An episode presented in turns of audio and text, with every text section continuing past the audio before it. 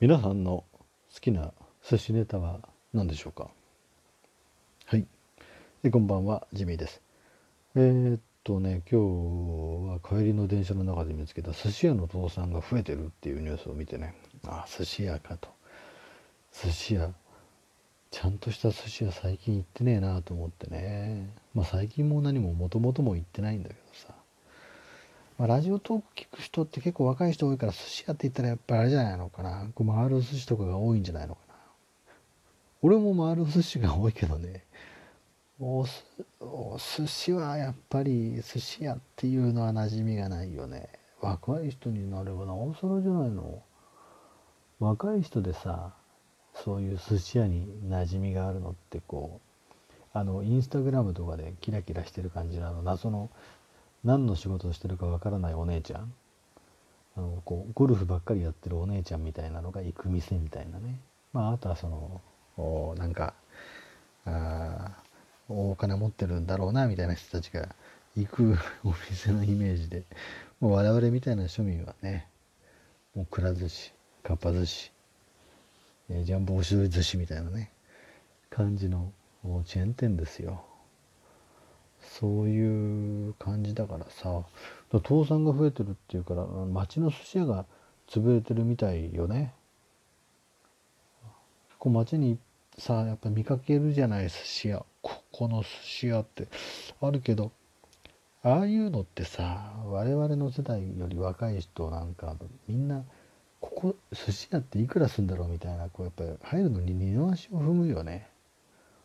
なんかあの店構えが高級そうですっていかにも高級そうですって言ったらもうこれはもう絶対に足を踏み入れてはいけないっていうのは分かるけどそうじゃないさちょっとボロっちいところでもさいや分かんないからさ近所にあるよあるけどね私の家の近くにも。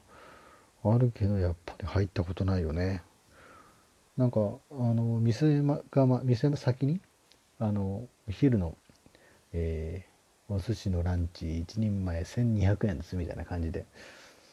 あここのボロい寿司屋のランチでも1200円かみたいな感じでちょっとねわざわざここで食べるかなどうかなと思うもんな。だったらくら寿司ねポンと入ってね10貫食ってえ？1皿2貫だよ。だからその10皿食って1000円とかでしょ？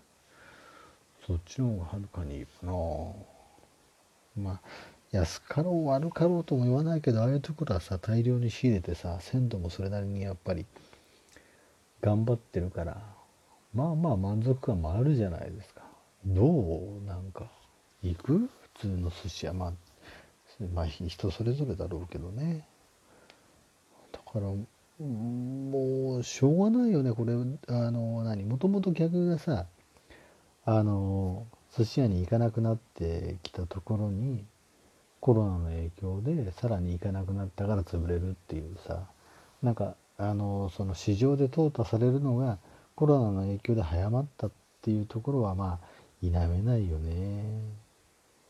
なんか寿司屋っていうとあのもう15年ぐらい前だけど札幌に遊びに行った時に紹介されて行った店まあ、僕もその一緒に行った人に連れてってもらう形になったから自分の金では食ってないんだけどあのめちゃくちゃうまくてねすっごい食って飲んでですげえうまかったよと初めてその寿司屋のカウンターでこう手渡しで寿司を渡されてね「はいこれなんとかですこれなんとかです」って言ってその食べる順番もこうおすすめで最初こんなんだったから次はこれでいきましょうみたいな感じで板前さんが全部こう次々握ってくれる。いいタイミングで。食べるとうまい。であの人生で初めて経験したのはその口に入れてあうまいなと思った瞬間にこうつい笑うのね。うまいもん食った時って人間。不思議とこう笑顔が出るのよ。きっとそうなの。でこれはさすごい経験をしたと思ってそんなのを5年ぐらい前に同僚にねいやあんなうまい寿司があったんだよって話してたんだけどもう結局飲みすぎると僕忘れちゃうからさ。え、でジミーさん結局何のネタが美味しかったんですかって言われたけど俺言われてみて気づいたのはさっぱりネタのことなんか覚えてなくて。いや何食ったか覚えてない。多分マグロはあったよぐらいでね。それがそのぐらいしか覚えて覚えてんのって言ったらさ一緒にいた先輩がさ血のパン履いてたんだけどもうその人あれなのよ。結構抜けてる先輩でさなんかやっぱやらかすんだけどその時もやらかしてさもうカウンターの寿司皿あじゃあ醤油皿をさバーンとこぼしてさ履いてた血のパンにさ醤油をビシャーってやっちゃって。もうなんかもうおしっこ回したよりひどいよね。真っ黒。でああと思ったら板前さんが「これレモンで落ちますよ」とか言ってさレモン1個さ半分にスパンと切って。だから何あのあのなんていうの？あのさつまいもでさこう切ってハンコ作るみたいなやるじゃん。芋版か。芋版みたいな感じにするわけだからレモン真っ二つスパーンと切ってこれでこすってください。って言ってさゴシゴシやったら消えるんだよね。あれなんだろう。だから酸性アルカリ性のあれがあんのかな。綺麗に消えてねその醤油こぼしたその汚れもすっきり落ちたっていうのだけ覚えてる。札幌の寿司。すげえうまかったんだけどね。結構札幌でも有名なお店だったらしいんだけど。いやあれはねこう今思ってもこう苦い思い出と言いますか。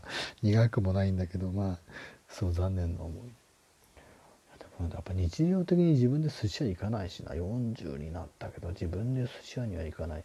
自分で居酒屋居酒屋っていうかなんかその何立ち飲みに行ったりバーに行ったりとかそれはするよ。するけど寿司屋ってのはやっぱり敷居が高いよね。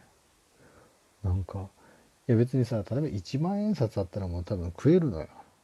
それなりに。高いとこじゃなければね。いやカード1枚持ってりゃ絶対に食べられるよ。でもなんだろうねあの記憶れ感あれだねその寿司ネタを覚えてないってのはあるな。ネタわかんないもんなんか。これとこれはどう違うとか刺身食べててもさ居酒屋とかでこれなんだろうみたいになるよね。タイはわかるしさマグロはわかるけどさこれなんだろうなんだろうって。結局あそのなんだろうっていう候補も出てこないからね。ハマチかなイサキかな。イサキってなんかわかんないどんな形かもわかんないね、うん、そのこう魚っぽい形してることぐらいしか想像がつかないから。それだけまあ魚も身近じゃなくなっちゃってるのかもしんないけどね。うん。まあこの仕事であの北海道の北見にね行ったことがあってそこでは自分であのせっかくだからって言ってさあの出張料費も出るしお金もまあ小遣いもあったから行って食べたけど、まあ、もうそれはそれで美味しかったけどやっぱり違うね北海道といってもね。まあその北見でも一応なんかまあお手頃お手頃ではあるけどまあ名前の通ったお店だったけど一人でカウンター座ってさ刺身のつまみもらってさビール飲みながらこうちょっとやって。じゃああのその一人前握ってくださいって言ったら札幌のお店ではこう一貫ずつ手渡して出てきたわけですよ。だけどさそこはもうさカウンターの向こう側にいる板前さん3人がかりで一人前バンバンバンバン握り始めてさ目の前にどんどんどんどん積まれていくわけ一人前の寿司が。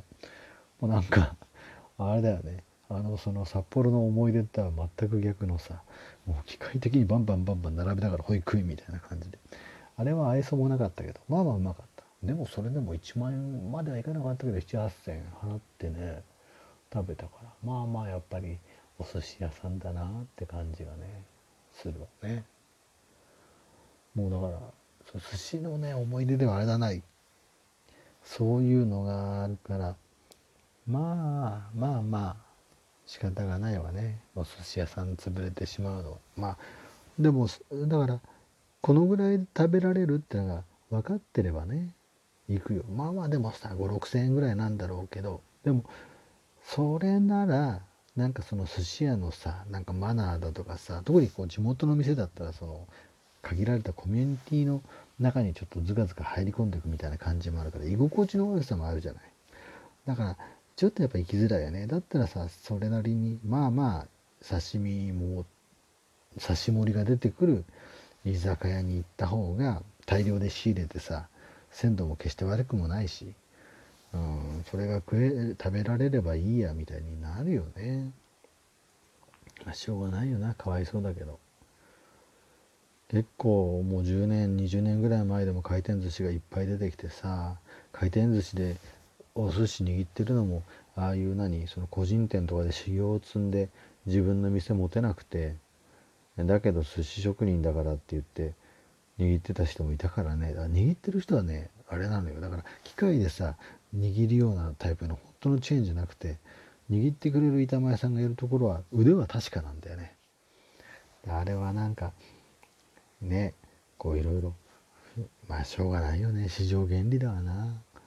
いやでもうまい寿司はうまいからな。本当にまた食べたいな。小遣い貯めて行きたいけど。あのでも地元の寿司屋は行きづらいね。なんか変なコミュニティあるからね、うん、まあこれからあ少しはコロナで もう落ち着いてくれば寿司も食べる機会も増えるだろうから是非皆さんも あのマーロ寿司以外に行ってみたらどうでしょう。あ僕もちょっと寿司食べたくなってきたな。まあ、え今年ね19月間の間での寿司屋の倒産件数はなんと23件ということでね、え前年比53%増と1.5倍だと言われてもピンとこない件数ではありますけれども寿司屋業界にとっては問題だということで23件かよ。まあまあ大変なんだよ。ねみんなもいいお寿司を食べて幸せになってください。はい。じゃあ今日はこのところで一回終わります。はいどうもジミーでした。